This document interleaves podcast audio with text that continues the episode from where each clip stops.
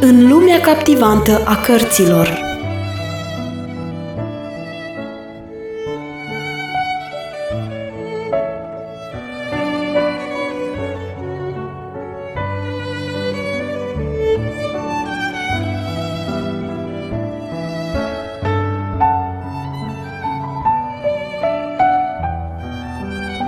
Ascultați în continuare lecturarea cărții Secretul Mulțumirii, scrisă de Harriet Lumis Smith.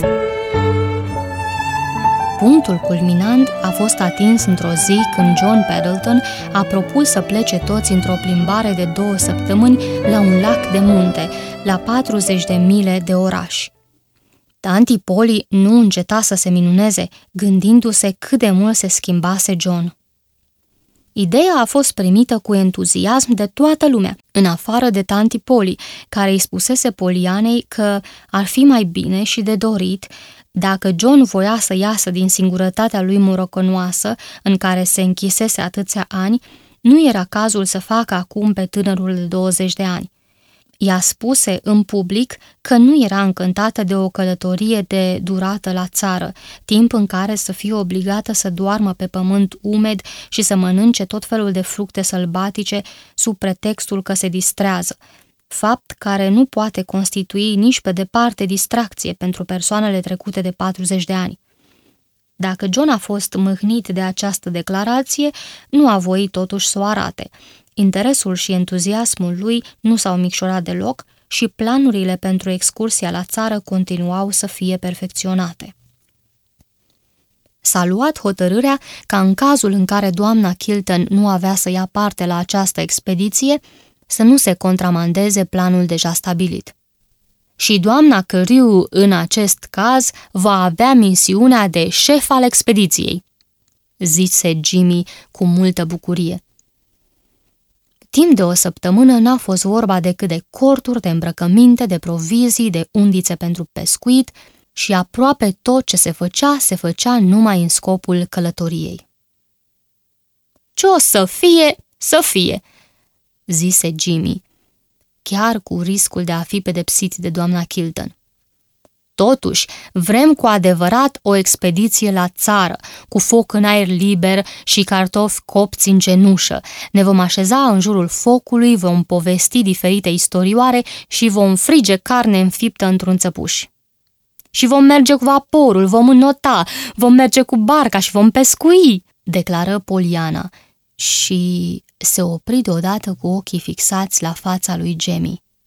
Ce să mai discutăm? Nu vom face nimic din toate astea, se corectă ea. Vom sta liniștiți, vom citi și vom discuta.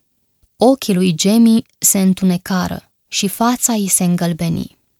El deschise gura, dar înainte să înceapă vorba, Sadie Dean zise: O, dar când se fac astfel de excursii, urmează, desigur, lungi popasuri în aer liber, care sunt așa de necesare. Vara trecută eram la Maine și, să fi văzut dumneavoastră, peștele pe care l-a prins domnul Carew era... Povestește tu, zise ea, îndreptându-se către Jimmy. Jimmy râse și dădu din cap. Poate n-o să creadă o poveste cu pești, zise el. Încearcă, răspunse Poliana. Jimmy dădu din cap, culoarea feței îi revenise și ochii lui nu mai aveau o expresie dureroasă. Poliana o privi pe Sadie Dean și se miră văzând că se înfundă degajată în fotoliul ei. În sfârșit, ziua fixată sosi și plecară cu automobilul nou al lui John, cu Jimmy ca șofer. Un zgomot, o vâjitură, un concert de adio și iată-i plecați cu un țipăt de sirenă, Jimmy acționând îndelung claxonul. La capătul a patru ore de mers, voiajul lor de patruzeci de mile în automobil se sfârși. Locul de oprire era cunoscut încă de mulți ani de domnul Pendleton.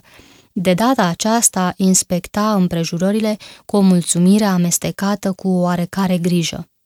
O, ce frumos este!" ziseră în cor pasagerii. Sunt foarte mulțumit că vă place locul acesta," răspunse John. Cu toate acestea, eram cam îngrijorat gândindu-mă că poate s-ar fi schimbat ceva. Știți că lucrul acesta se întâmplă foarte des. Desigur, pomii au mai crescut, dar nu așa de mult încât să ne rătăcim în pădure.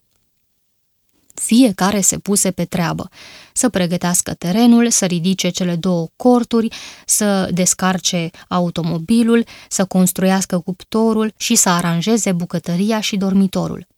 Abia acum Poliana începu să se intereseze în mod deosebit de Jimmy și să aibă grijă de el. Ea înțelese că gropile, văile, cât și movilele acoperite cu pietriși sau spini nu erau pentru o pereche de cârje, ceea ce este un parchet acoperit cu covoare. Ea văzu că, sfidând infirmitatea lui, Jimmy căuta să ia parte la lucru și faptul acesta o tulbură. De două ori se repezi să ia din mână scaunul pe care încerca să-l ducă. "Lasă-mă să-l duc!" zise el. "Tu ai făcut destule treburi." La a doua intervenție, ea adăugă: "Te rog să mergi să te odihnești, Jimmy. Pari foarte obosit." Dacă ar fi privit mai atent, ar fi văzut roșața care se așternu pe fruntea lui. Văzu cu toate acestea, spre marea ei mirare, pe Sadie Dean, cu brațele pline de cutii, zicând: "Vai, domnule Carew, te rog, ajută-mă puțin!" După câteva secunde, Jimmy se îndrepta spre corturi, luptându-se să ducă două cârje și o mulțime de cutii. Cu vorbe de reproș pe buze, Poliana se îndreptă spre Sadie Dean, dar n-a apucat să-și rostească reproșurile, căci Sadie Dean, cu un deget pe buze, se apropie de ea în grabă. "Știu că nu ai nicio intenție rea," zise ea când se apropie de Poliana, "dar nu vezi cât se consumă la gândul că tu îi spui că el nu poate să facă nimic? Vezi cât de fericit este acum?" Poliana își aruncă privirile spre el și îl văzu aplecat pe una din cârșe, silindu-se să descarce pe pământ încărcătura de cutii.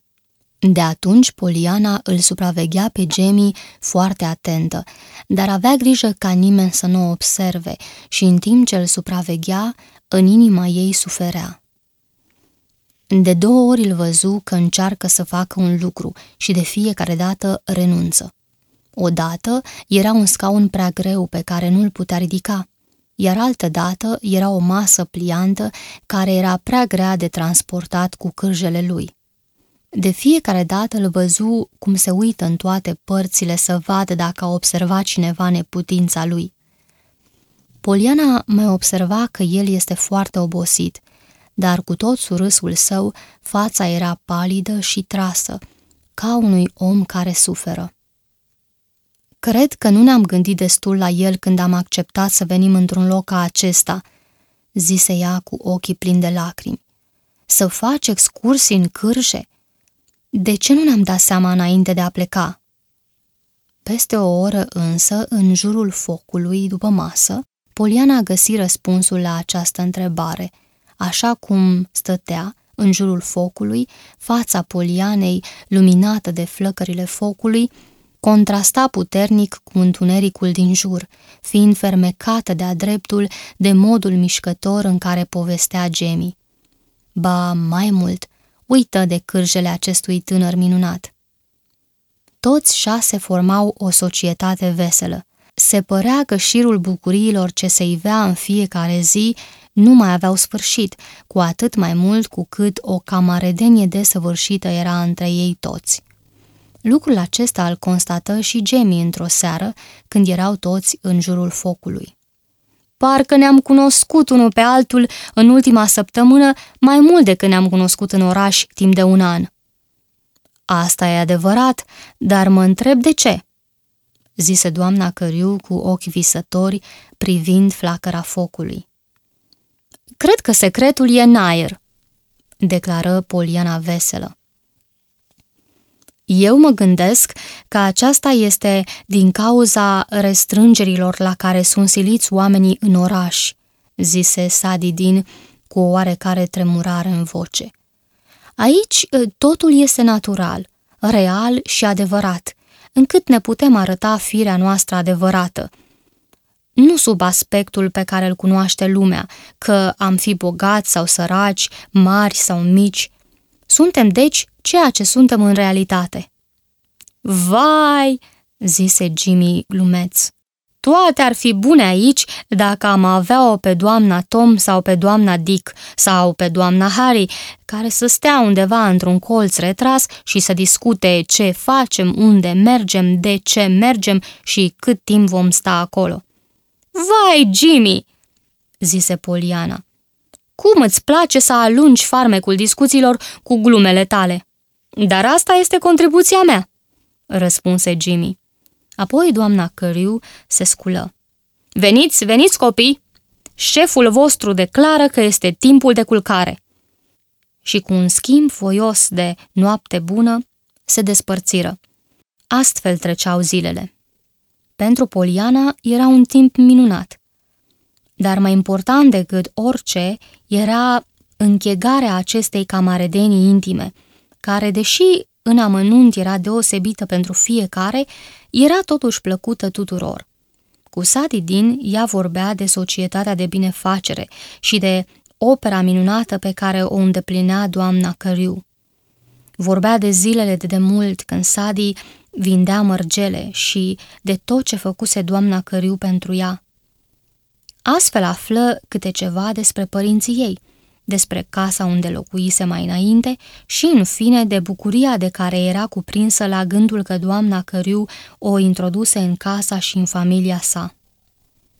Și după toate acestea, tu ești persoana care mi-a schimbat soarta în bine, zise ea într-o zi Polianei.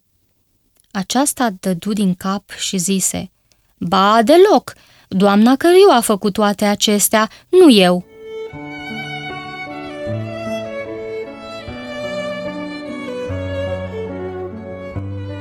Ați ascultat lecturarea cărții Secretul Mulțumirii. Vă așteptăm și data viitoare pentru un nou episod din povestea emoționantă a Polianei.